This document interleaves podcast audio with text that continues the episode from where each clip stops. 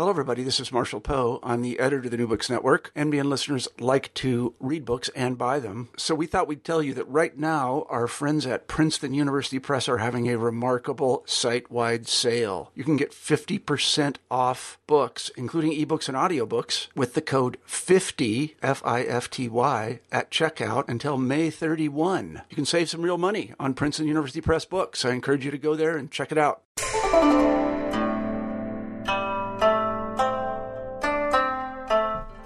There, I'm Carla Nappi, and this is New Books in East Asian Studies. Welcome to the podcast, and thanks so much for joining me at the channel today.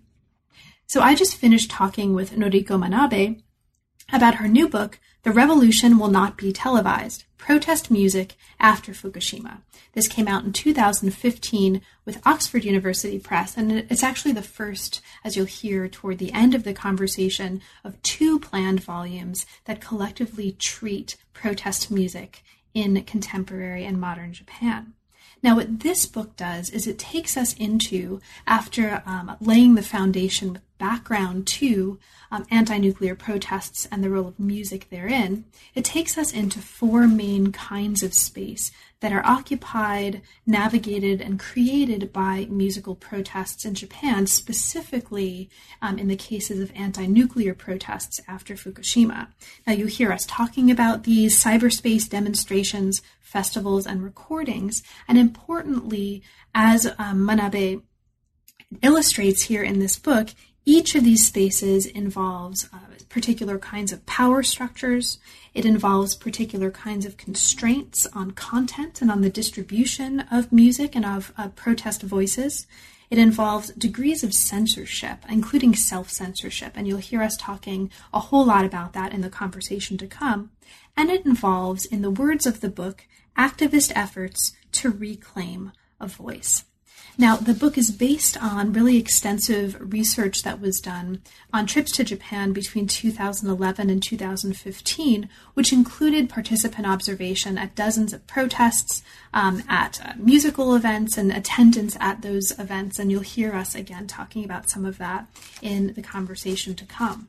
Now, what I want to especially highlight um, for you, uh, and it comes up again in the conversation, is that there's a companion website that I can't um, recommend enough using and having at hand as you're working through the book if you get your hands on a copy of the book um, and are able to read it because what it does is it gives you the ability to really watch and listen to and experience um, some of the examples that are so formative in shaping the analysis of the book in all of the chapters Okay, so with that, I'll let you get to it and just thank you um, so much for listening, for supporting the channel in that way, and I hope that you enjoy. And in particular, I highly recommend going to the companion website. And as you're looking at um, and reading about the No Nukes uh, concert um, late in the book, listen to the Kraftwerk um, performance or watch the Kraftwerk performance of radioactivity, which is really super cool. I'll try to link to that in the blog post. Have fun. I'm here today to talk with Noriko Manabe about her new book, The Revolution Will Not Be Televised Protest Music After Fukushima. Welcome to the New Books in East Asian Studies podcast, Noriko, and thanks so much both for writing a really super interesting book with a really super interesting companion website we'll talk about, and also for making time to talk with me today. I really appreciate it. Well, thank you, Carla, for your invitation. Of course. So let's start with the traditional question for the channel. How did you come to the field? Why Japan? Why the academic study of Japan? And why contemporary Japan? I was actually born in Japan. I was born in Kyoto, and I grew up in the United States. And um, uh, my first uh, phase of my adult life was actually spent working in the Japanese financial markets. Hmm. Um, I came to that because I happened to go to Japan after I graduated from Stanford Business School, and I realized that I understood what was going on much better than my traveling companion. And so I went I went to Japan and I worked in the Japanese financial markets for a very long period of time. And uh, when I decided that I had enough of doing that, I went back to graduate school in ethnomusicology and music theory. And uh, while I was doing my studies, I became very interested in Japanese popular music. Um, I had covered the media industry as a stock analyst in Japan, and this included uh, record companies like Avex and Sony Music, or and Sony, the parent company itself. And so I was already familiar with the way the music industry works and the media industry works. And so studies in popular music in Japan happened to dovetail quite nicely uh, with that. So I started my academic career by publishing a couple of articles on Japanese hip hop. I published an article on Japanese rap and language, and I published a second article on on Japanese hip hop DJs and how they interpret Japaneseness in scare quotes. Mm-hmm. And um, and and so I have a long term project that looks at club musics in Japan, including hip hop, reggae, and EDM. So I had gone to Japan in 2011 and 2012 to finish that particular book. And as it so happened, uh, many of my contacts in reggae and hip hop were quite involved in the anti-nuclear movement, like um, ECD and Shing02 and Ranking Taxi. These were all people that I had known before. And so uh, what they told me about what was going on with Fukushima and the anti-nuclear protests really concerned me. And so the more I was there, um, I looked more and more into it and, and I realized how crucial it was. And then, of course, living in Japan during 2012, I, I saw the entire movement really blossom in front of me in a very, very large and, and uh, memorable way. So I felt that um, that particular project needed to be completed before my other music project on popular music. Mm-hmm. So you've already said a little bit about how you came to this particular project, and that's usually what I would ask you next. But how mm-hmm. about how did you come to this particular title for this project? The revolution will not be televised. Protest music after Fukushima. Where did that come from? And can you take us into that story a little bit? Yes. Well, actually, that title is multi-layered and intertextual in two different ways. Um, most people will recognize that title as the Gil Scott Heron song, right? The revolution will not be televised, where the uh, African American, um, you know, proto rapper is essentially talking about how um, African Americans are misrepresented in, on TV by citing every index of television in the 1970s, you know, to, to illustrate that point. And uh, there was there's a Japanese rapper named Shing02 who remade that particular track uh, called Kakumei wa terebi ni utsuranai, which is Jap- which is Japanese for the revolution will not be televised. And what he does is he uses that premise of, of indexes from what is happening on television at that particular time to illustrate how um, the media is distorting what is going on in Fukushima, that, you know, certain viewpoints are not being presented, that people are being thrown off the air and, and, and that kind of thing by quoting everything that was going on on, on television. Mm-hmm. So I thought that particular remake by Shing02 was extremely clever. And uh, it really encapsulated the idea of, of, of my book, which is that, you know, the media in Japan isn't censored, but it's self-censoring. Mm-hmm. And uh, there are certain choices being made so that certain kinds of certain points of view and certain messages are not getting across. And one of them uh, is the extent of, of anti-nuclear protests or the anti-nuclear um, or opposition to having nuclear power in Japan. And that's what I mean by the revolution will not be televised because anti-nuclear views are simply not shown to the degree that they could be uh, in Japan, particularly on television news. Great. And this theme of self censorship and the relevance of the case studies that you're talking about here for how we understand um, and sort of historicize and also maybe theorize censorship is very much something that comes up throughout the book. And listeners to the channel um, might think back to and remind themselves of if they listen to it um, the interview with John Abel whose book on censorship actually comes up um, really interestingly in your study as a as at least one other uh, work to think with as we think about the implications of and the nature of censorship and self censorship in this particular frame that you're talking about.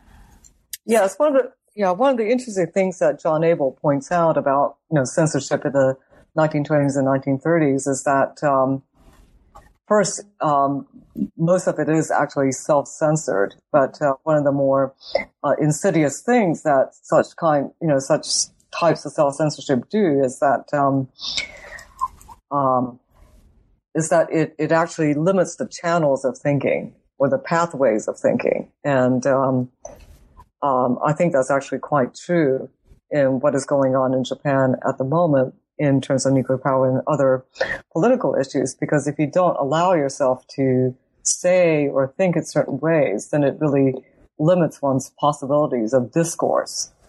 Mm-hmm. Absolutely. And we'll get to that, I think, in detail in the hour to come. So, first, what I'll do is just spend a couple of minutes laying a little bit of the foundation. Um, and in the, so the book is broken up into a number of sections. And in the first chapter, there's an introduction that really lays the groundwork for understanding what's to come. So I'll mm-hmm. just very briefly lay this out and then we can dive in. Uh, so the book is centrally concerned with the issue of constraints, at least as I read this here. Constraints mm-hmm. that limit people, both um, ordinary citizens and musicians, and musicians, of course, are citizens as well, from speaking out on sensitive political issues.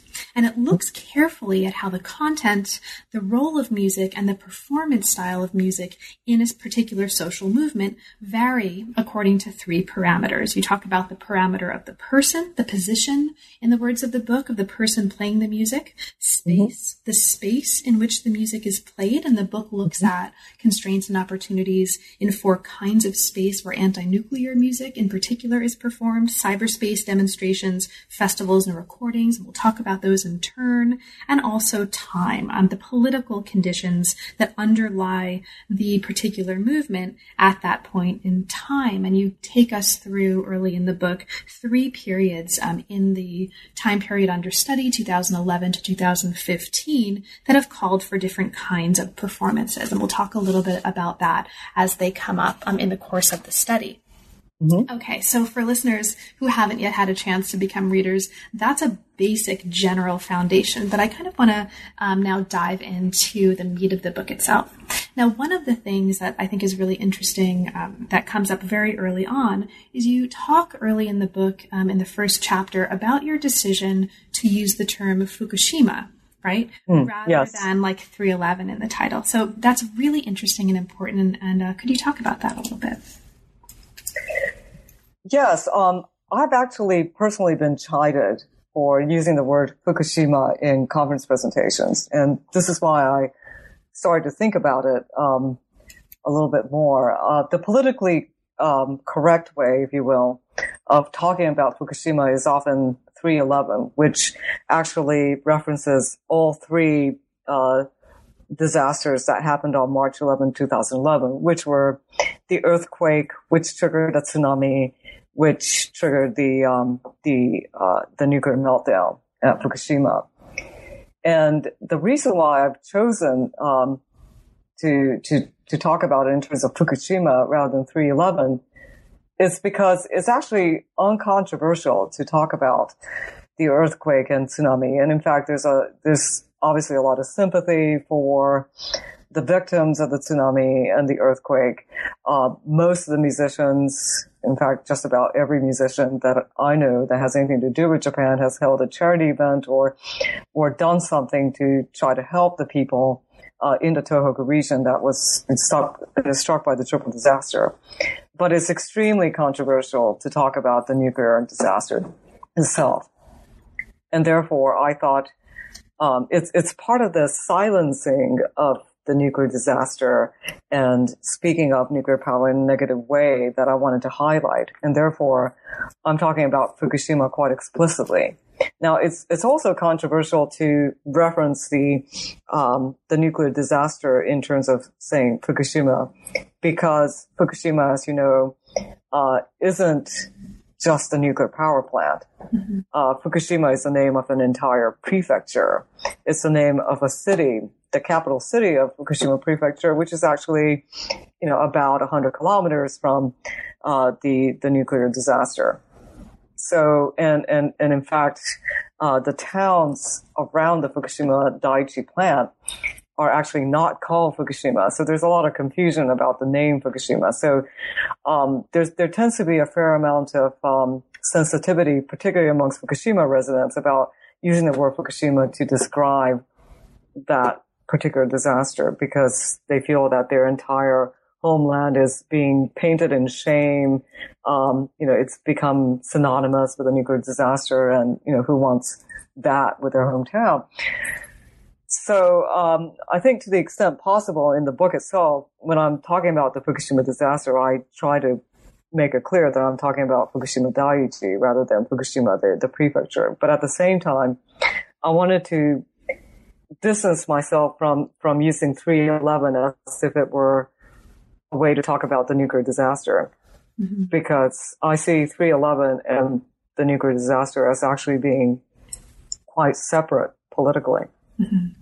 Thank you. And that's actually a really important point and a really useful one to think with, I think, that comes up right at the beginning. Mm-hmm. So, as we move uh, further into the book, we move into a chapter, chapter two, that looks at, um, in the words of the book, power structures and the financial incentives that have helped nuclear power grow since the early 1950s and have kept it in place despite widespread criticism post Fukushima Daiichi. And what the book does is it takes us into a kind of history of this and looks at some of the most significant elements moments and significant events that we need to understand in order to understand as readers what drove citizens and musicians to protest um, and to protest against nuclear power specifically um, in the first place. So we have this foundation to then take us into the more contemporary examples. Now, this chapter um, talks a lot about uh, the nuclear village, right? Mm-hmm. For listeners who may not be um, familiar with that notion and, and, what's important for us to understand about that notion in order to understand the kind of foundation you want us to have as we move forward, can you talk a little bit about the importance of that um, for this case and in terms of how it motivates how you think about this? Yes, um, the term nuclear village is actually a pejorative term because the um, the Japanese word mura or village here is being used in a way that connotes a certain kind of insularity and inability to to get out of it. Mm-hmm. So, so the nuclear village is a fairly um, uh, tight knit group of people who benefit from nuclear power. And uh, it is often described as having five pillars.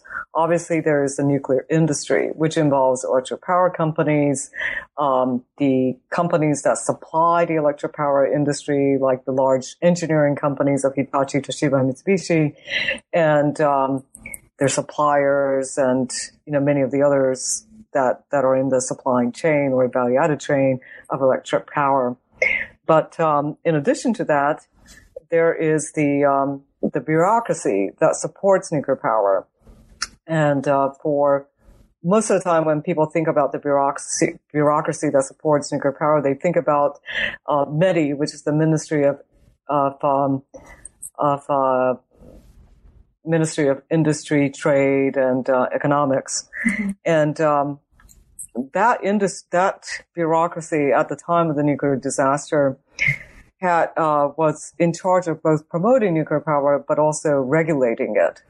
Hmm. Um, the regulation was done by um, the nuclear industry industry and safety um, agency or NISA, and uh, they were housed within METI, and people would were people would come and go between NISA and METI all the time.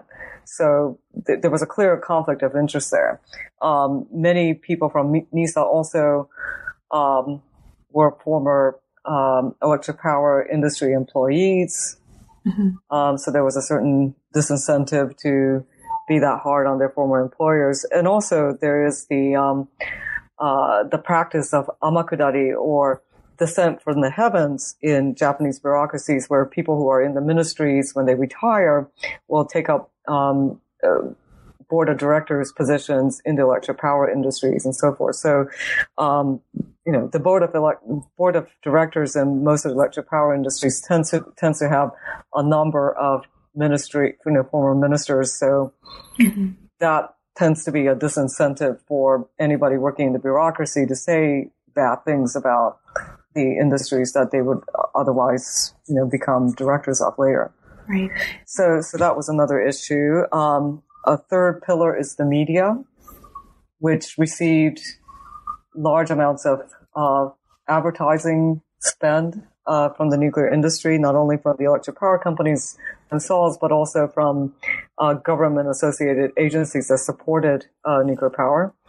Um, and then you had academics who were often receiving research money from TEPCO or the government agencies that supported nuclear power.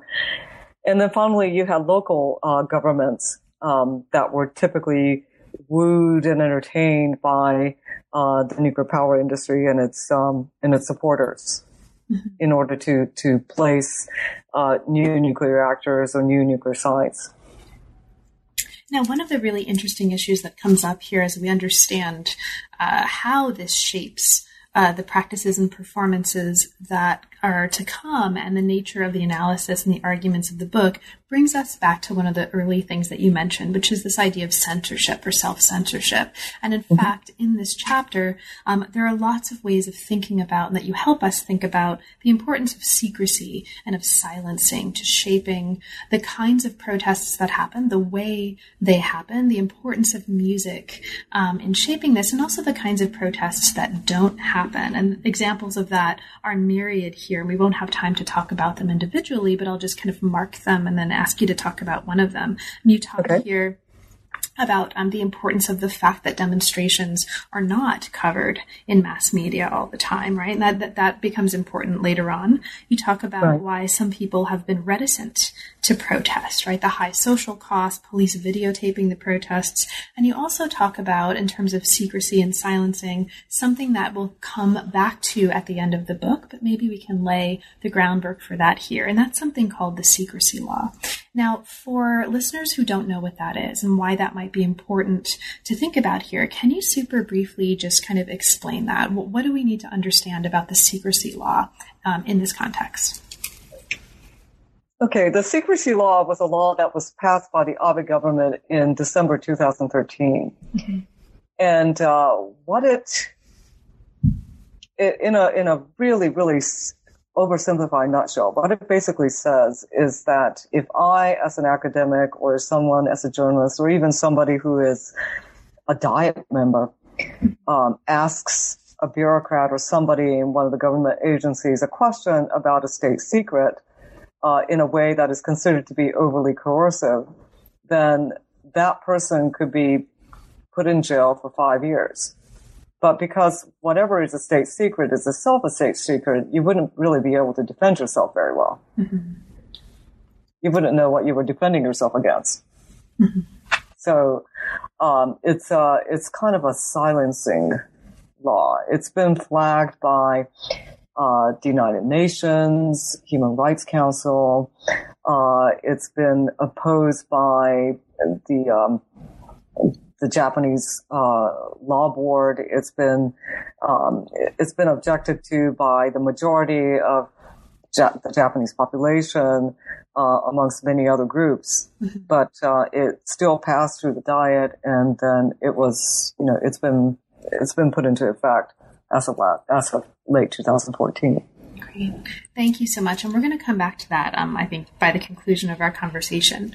Now, one thing I want to just mark here, um, just to mention for listeners, because it's fabulous, is that throughout the chapters, there are references to a companion website for the book.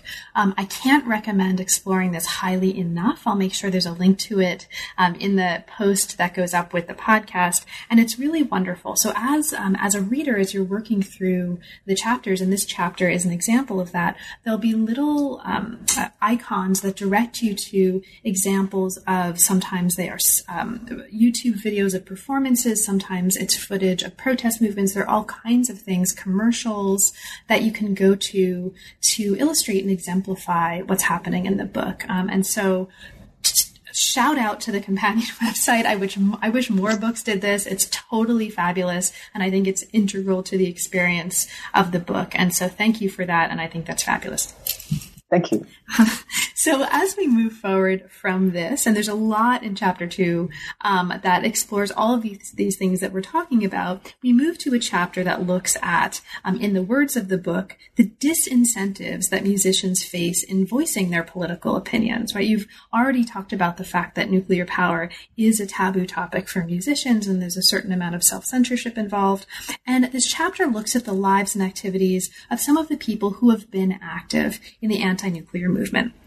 Okay, so just very briefly, um, there are a number of people, of individuals in this book, and this chapter uh, exemplifies that, who are fascinating. And one comes up here, and I'd love if you could talk a little bit about um, kind of what you think is significant about understanding him and his activities. And this is Sakamoto. This is Sakamoto um, Ryuichi of the Yellow Magic Orchestra. Listeners may be familiar with him in that context. For you, what's uh, can you talk us through, you know, what's interesting for you about his engagement and involvement in this movement and the way that he's been active, um, at least in this early context, um, early in the book?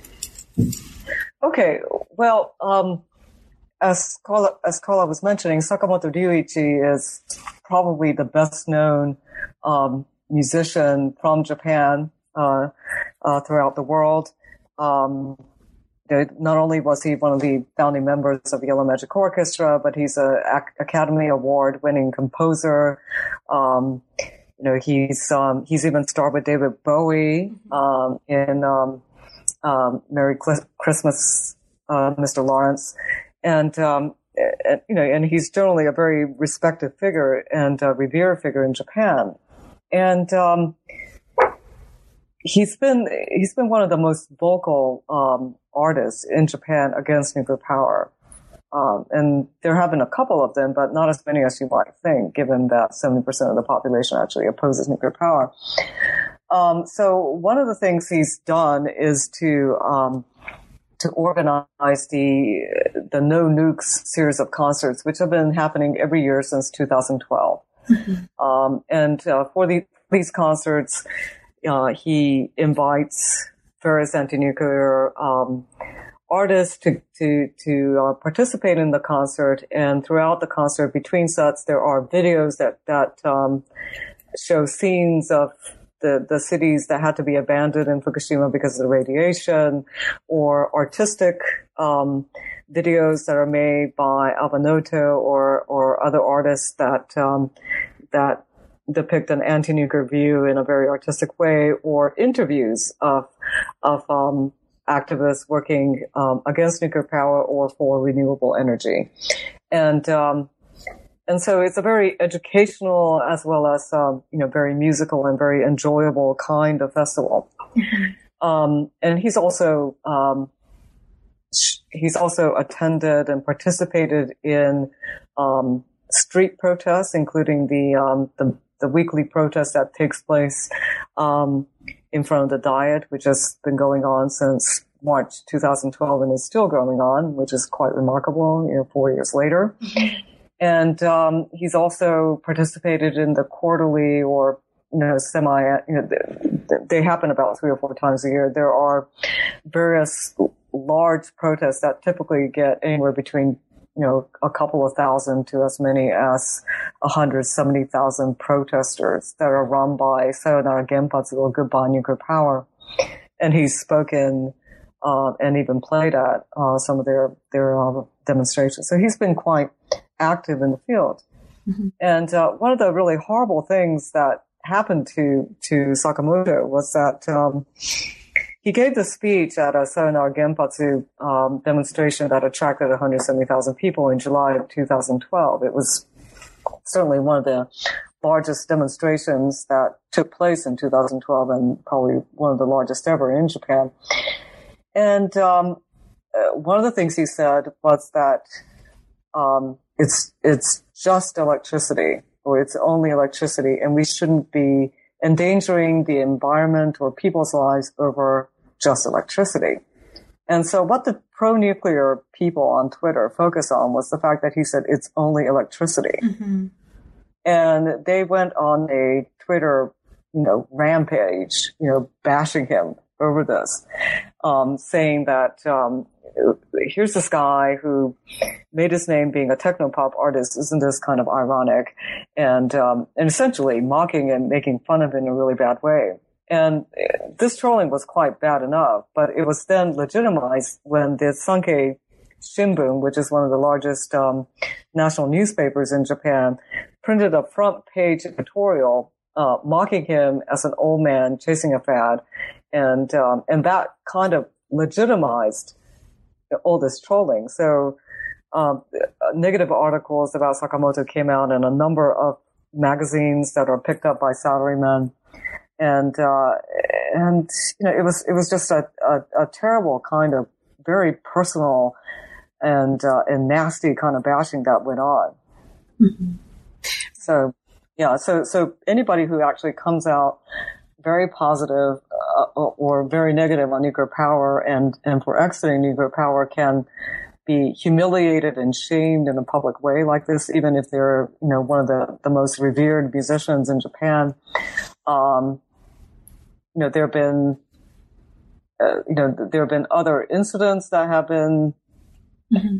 quite nasty, but, you know, unverifiable where, yeah, I don't think I want to say this on the air actually. Okay. No, problem. no problem at all. So, the, so what I'll say is that there are, um, he's one of several examples in this chapter of people, uh, of musicians who have spoken out in various ways, um, and, and, who have been educators, right, in various ways. So you've already mentioned right. um, Shing02. There are other people in here. So this is a really beautiful way, I think, in this chapter of appreciating musicians as educators as well as other kinds of things, right? This is not just. It, it, I just think it's really good to think with, right, in this context. And you introduce us to a lot of really, really fascinating people, and he's mm-hmm. one of them. But also introduce us to, as you just mentioned, the consequences for a number of these people of speaking out. And this is one of the reasons why the next um, phase of the book becomes so interesting and so important, right? So we could spend another hour just talking about this chapter, uh, but what I'll do is kind of move us into the section of the book.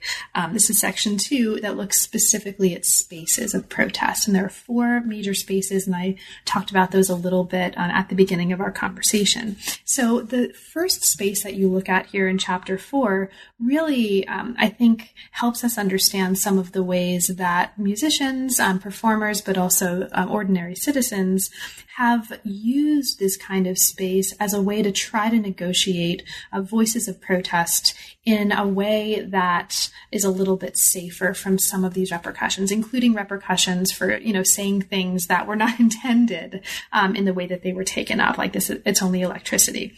Yeah. Now, chapter four um, looks at some major ways of overcoming this kind of silencing we've been talking about. Um, it talks about the importance of the openness that cyberspace creates um, of mobile accessibility and the kind of interplay between real and cyber spaces that happens in terms of making uh, particular pieces of music available, in terms of communication across those realms and blurring of those realms. And it also talks about the ways that cyberspace actively enables participation and actively gives music this kind of mobilizing force. And you talk about um, some examples uh, therein. And you also talked, um, I think, already a little bit, I don't know if this was before the recording or during, about the fact that cyberspace enables a kind of anonymity um, that safeguards um, a little bit of, um, of what's going on here. So for you, um, just kind of briefly, what's uh, what looms largest for you in your mind about the importance of cyberspace as a kind of space in terms of pushing back against this silencing and secrecy? Well, the, the most interesting part for me was that um,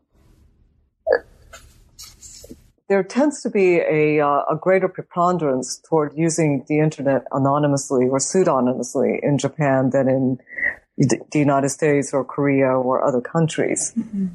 And, um, and, and the Im- impact that it has is actually quite large because the so-called spiral of silence, uh, which is a concept uh, introduced by Noelle-Neumann, um, tends to be stronger in Japan than in in in the United States or in other Asian countries, even.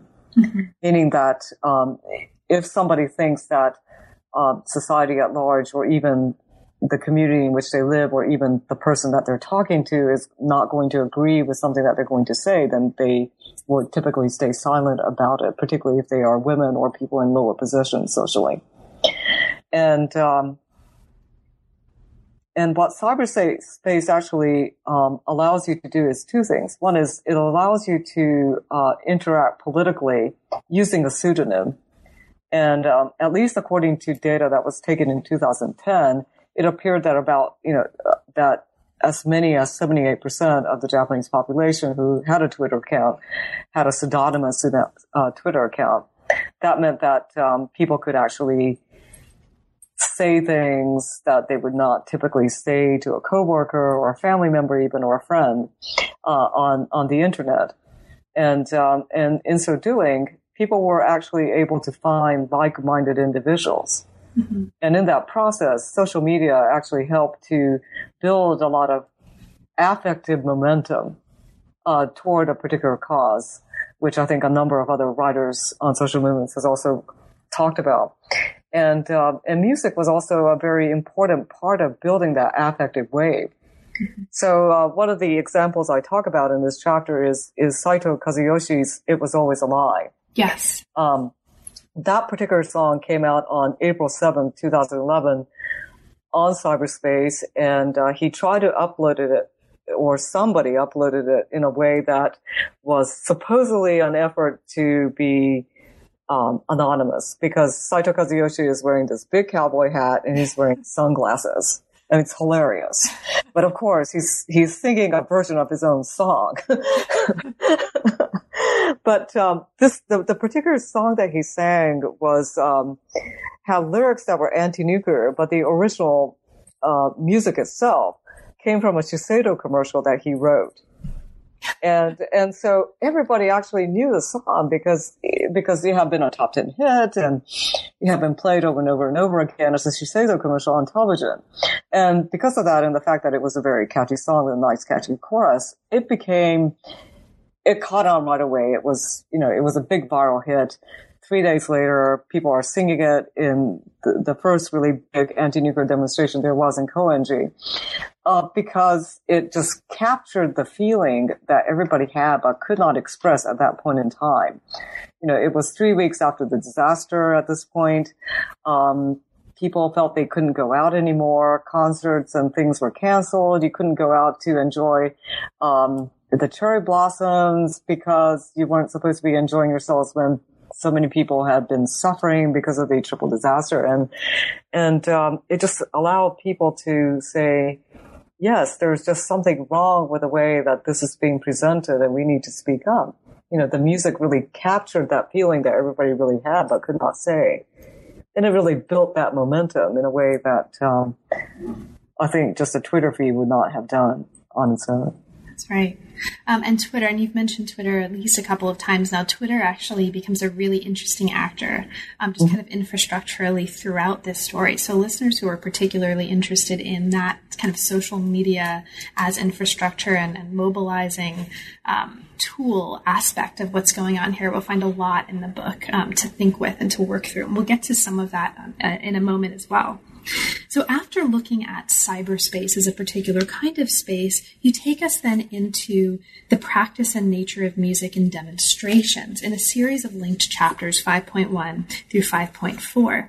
Now, one of the points that is made um, very powerfully here in this series of chapters is that music is important here as a way to reclaim urban space right? Um, right. Because that seems so central, um, could you talk a little bit about what you take to be uh, some of the most important aspects or aspect of that for us to understand about that notion? Music as a way to reclaim urban space and demonstration. Uh, well, urban space is kind of um, in short supply in Japan, generally speaking, but especially in Tokyo. Mm-hmm. and uh, urban space for um, political contention in particular is in short supply.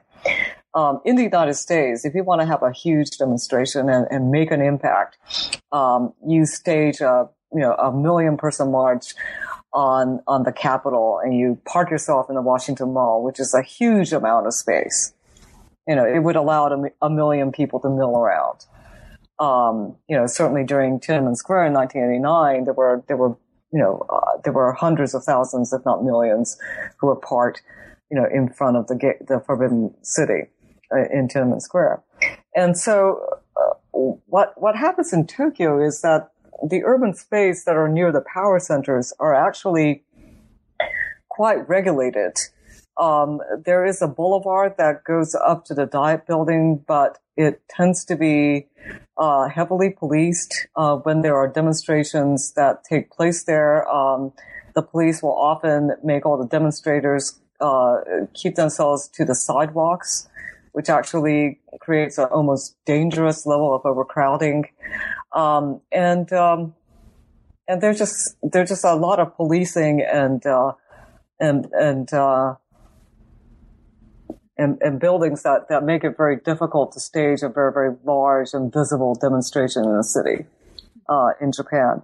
So um, a lot of what demonstrators are trying to do is um, they're trying to reclaim a certain amount of space in the city by creating a, a certain level of chaos in the city within within limits. And so that is part of what is going on with the Shiroto Ran or or um, um, uh, revenge of the, the amateurs, as some people would say, um, uh, um, demonstrations that took part in the early part of the uh, anti-nuclear movement in 2011. Um, it, they, this uh, this is a uh, a group in Koenji, which is a bohemian neighborhood in Tokyo, that has been you know quite interested in social movements for a long time, um, and um, you know they're they're basically trying to use kind of a carnivalesque way of attracting attention uh, from bypassers by by featuring music on several different trucks. Um, there are rappers, there are punk rock bands, um, there are street chindon bands playing in the, you know playing uh, within the march, um, so on and so forth. So, so part of this is just using the sound to to let the sound travel beyond the buildings and beyond the um, um, the lines of sight uh, to to let people hear the contention. So that's that's part of what is going on. And the second, yeah, and the second part of what is going on is just to simply be a presence um, in front of areas of power, despite the fact that that there are all these police that are block, blocking up um, all the areas where people could congregate. So that's part of the point um, behind the um, the the weekly demonstrations in front of the Diet. It's about occupying space in front of the Diet. Great, thank you so much. And there's uh, chapter 5.4, and speaking of sound occupying space, you can hear Oh Canada being blown by the ship outside my window right now, possibly, of sound creating a particular kind of nationalistic space here. Uh, for example, yes. in chapter 5.4, um, you really, I think, beautifully and in a very detailed way take us through some of the particular aspects of this urban space um, that constrain or enable certain kinds of musical protest, including uh, the, the nature of the district, the routes, the aspect of uh, boundaries or edges, intersections, landmarks, sound marks. And if we have time, we'll get to a couple of case studies that illustrate um, some of the distinctions there and the different ways that can happen. But first, what I want to do is just make clear for listeners some of the examples you just talked about are um, take up the analysis in the central part or the center part of this fifth cluster of chapters. These are um, parts that you use to talk about sound demonstrations. And 5.3 right. actually looks at, after um, laying the foundation of the history of the emergence of sound demonstrations in 5.2 and the origins thereof, 5.3 looks at the ways that sound demonstrations are actually developing and changing in the context of these anti nuclear demonstrations. Now, you show here there's a kind of change, a sort of evolution from what you call a presentational format of musicians delivering mm-hmm. prepared songs to a participatory format in which rappers are more kind of engaging protesters in different ways. And we'll talk about that as well. Um, so let's actually go right into that. Mm-hmm. Let's talk about the particular characteristics so listeners can understand why these distinctions in this evolution um, are, are, and is important. So, presentational. Um, you talk about, um, or there's a lot of attention in this part of the book toward presentational examples here. What is a an example, perhaps, of a presentational format, and what's distinctive about that before we move to participatory?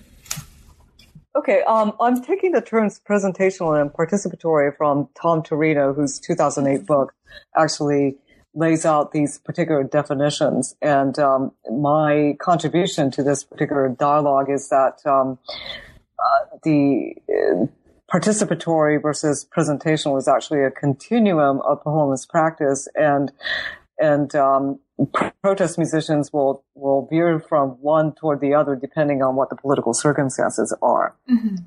And um, what a presentational uh, performance is that is that there is a fairly clear there's a very clear division between the performer and the audience. The performer is singing and the audience is listening. So this would be for the extreme example, for example, is if you were to go to the Metropolitan Opera.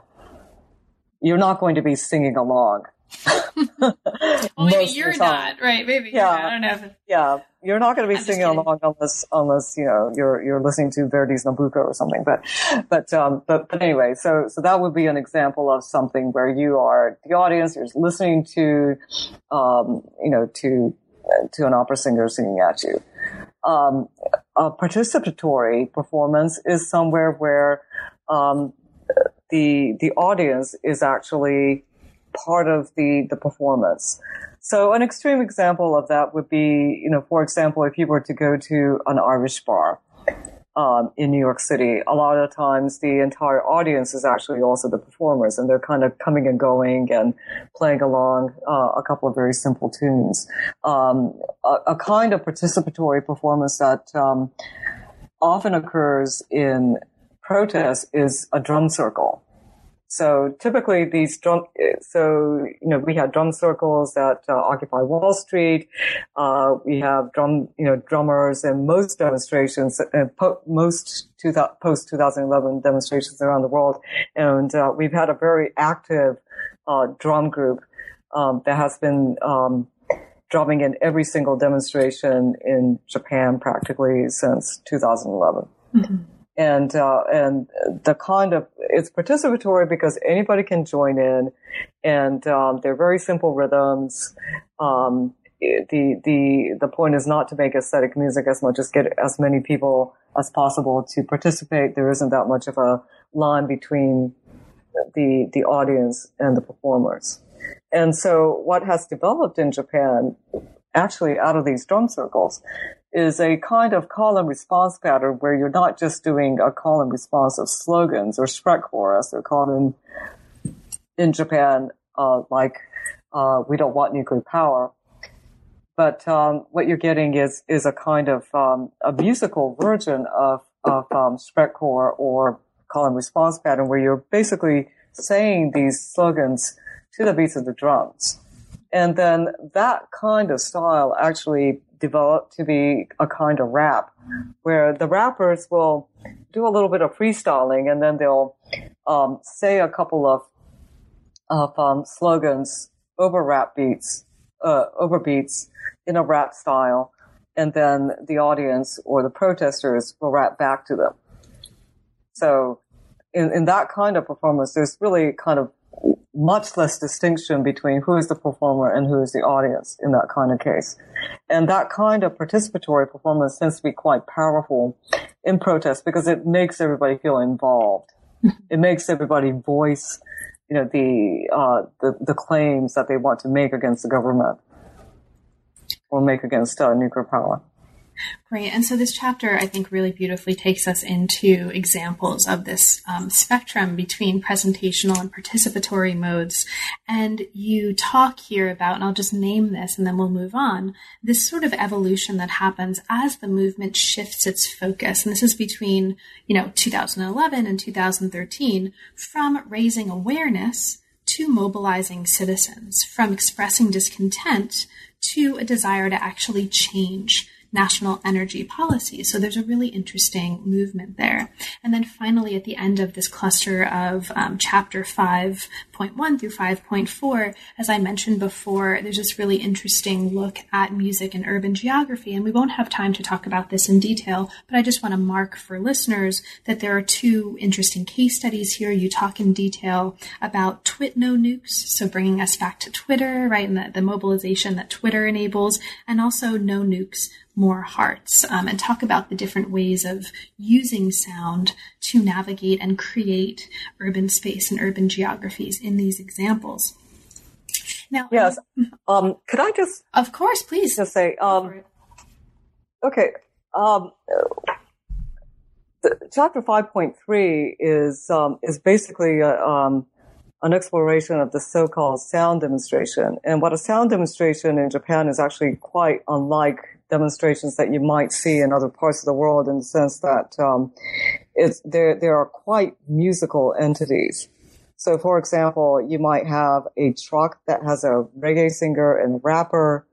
You might have another truck that has um, uh, a, a, punk artist or a rock band or um, other kinds of actual live musicians on it. But uh, the the word sound demonstration is actually means a demonstration with a sound truck, mm-hmm. which mean which is a which is a truck with a sound system that might have some of these these kinds of artists, and um, the, um, what was very interesting to me was at the very um, early stages of the anti-nuclear um, protests, you know, particularly in 2011, was that the the music tended to be so-called presentational in the sense that Ranking Taxi, a reggae singer, would actually come up and sing an entire song. And he'll have a call and response pattern embedded into that song. But most of it was really him singing and people listening as they marched along. Um, by 2012, uh, and, and that was appropriate in 2011 when um, people were still not comfortable with speaking out. Um, they had this kind of dull feeling that things were bad but um, they were in, at a state when they actually wanted to listen to somebody tell them what was wrong the nuclear power. In 2000, by 2012, many people had you know started to believe the nuclear nuclear village um, argument against nuclear power, and and so at that stage, what you actually wanted to do was not convince people that there was something wrong as much as um, get people to become more involved in the movement. And so the participatory mode of sound demonstrations was much more apt for that particular stage of the movement because everybody already, many people were already against nuclear power. What you wanted people to do was to voice their opposition to it. So this kind of rapping pattern of the rappers stating a slogan and then the um, protesters responding to it in rhythm, that kind of participatory style was much more appropriate for that uh, that stage of the movement.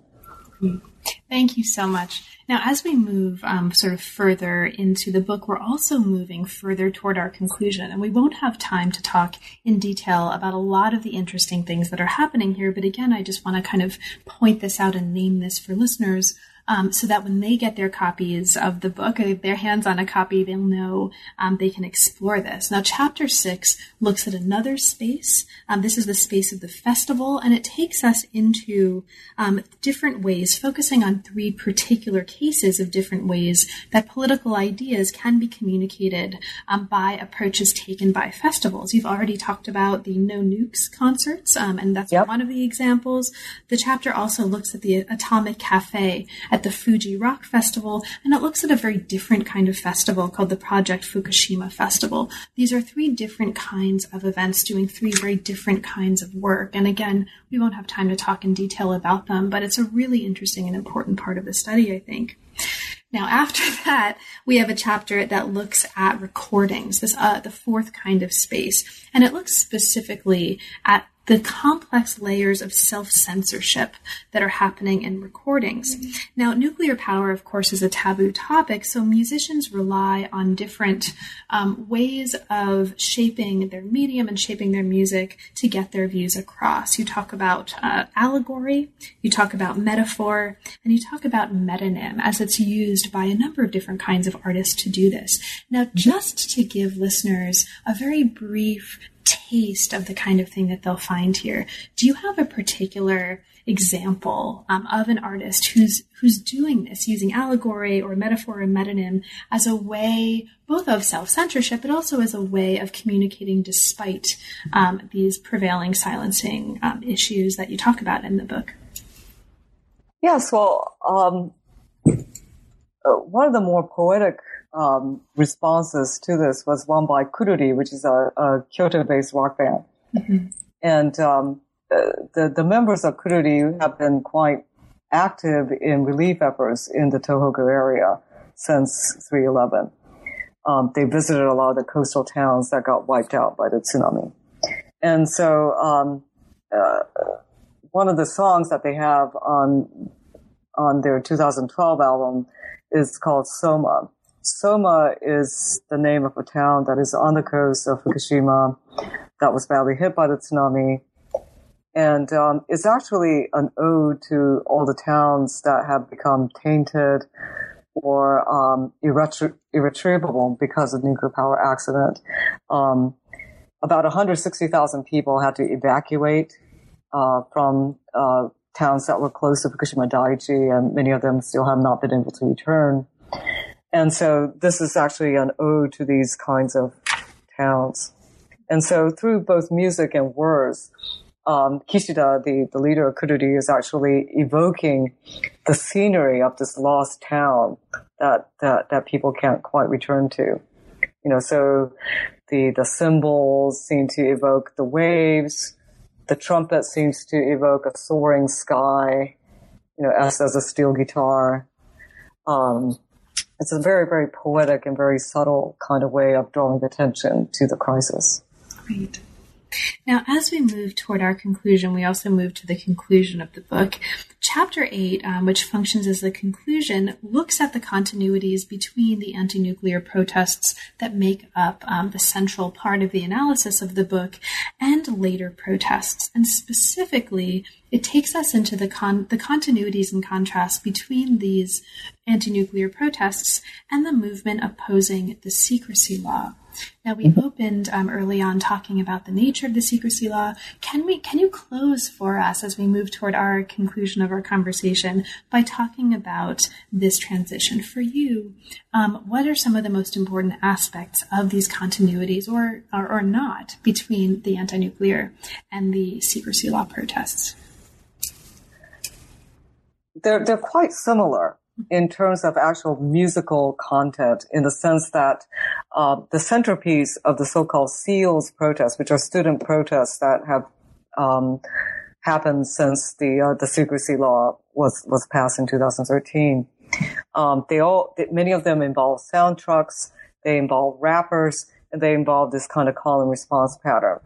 Um, the the the one thing that is different between the um, the uh, the anti-nuclear protests um, sound demonstrations and the SEALDs sound demonstrations is genre because the SEALDs demonstrators tends to tend to favor certain kinds of 1990s hip um, J-pop. Um, they tend to play uh, a lot more EDM Mm-hmm. Um, than than the the people from the anti-nuclear movement who tended to to play more kind of funk, you know, seventies rock and uh, and and that kind of thing.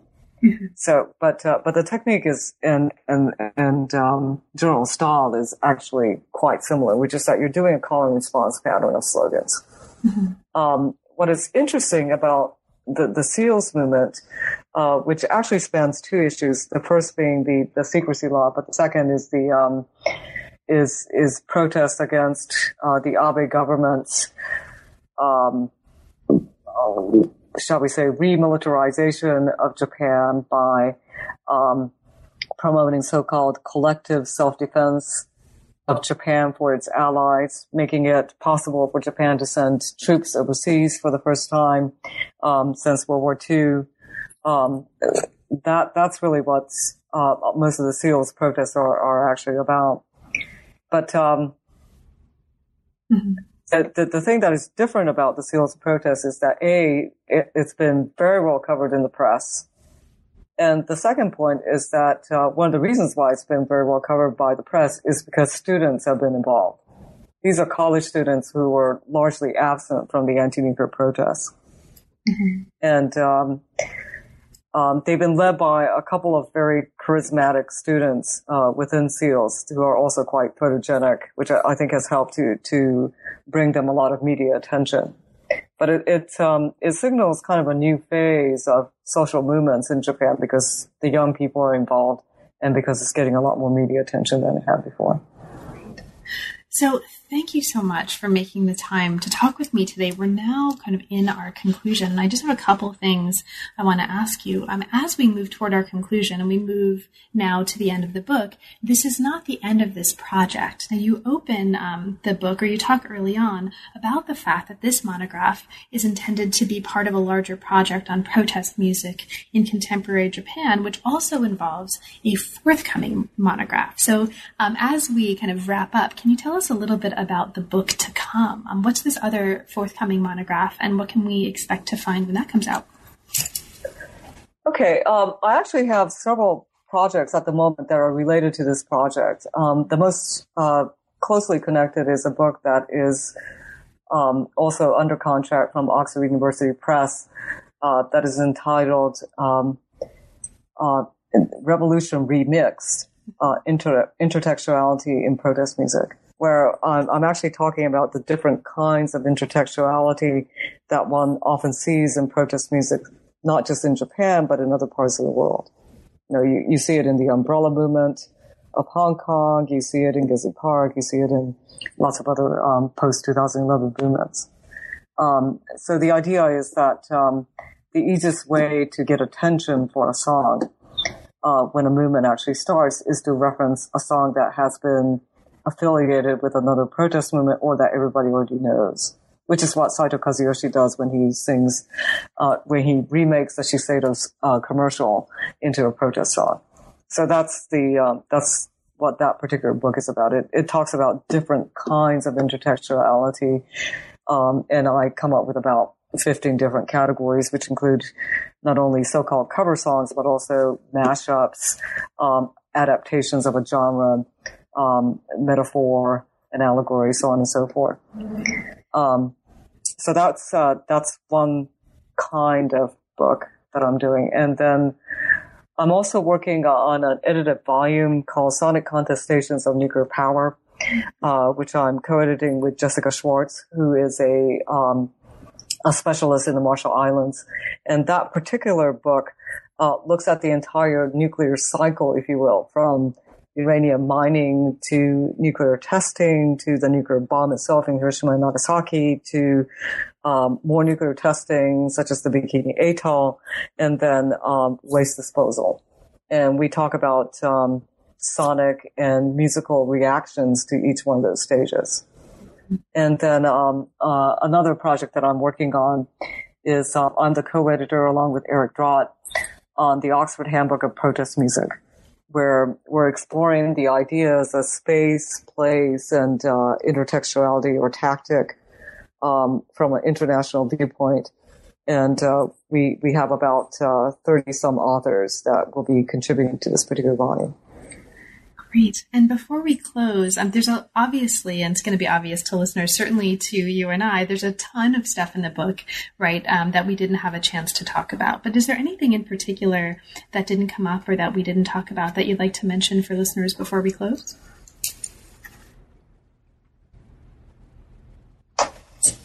No? Uh, well, I think um, we, we talked only about Japan in this particular. Um, I only talked about Japan in this particular book, but I think it's also important to keep in mind that self censorship and censorship does not only take place in Japan. Mm-hmm. So, for example, you know, the art world globally is quite dependent on some very, very rich individuals and corporations. So it's very, very difficult to stage an art show, for example, that is anti-nuclear. Mm-hmm. It's, it's not difficult to stage an art show that is about 311, but it's very difficult to stage an art show that is explicitly anti-nuclear. Mm-hmm. So, so this kind of thing is not limited to music and it's not limited to Japan. Well, thank you so much for making the time. It's a great book. And again, um, I want to also highlight the importance of the website that allows us to experience um, some of this music and these protests and this sonic environment that you write about um, so compellingly here. So thank you and best of luck with your next work. Thank you very much. You've been listening to New Books in East Asian Studies. Thanks very much for joining us, and we'll catch you next time.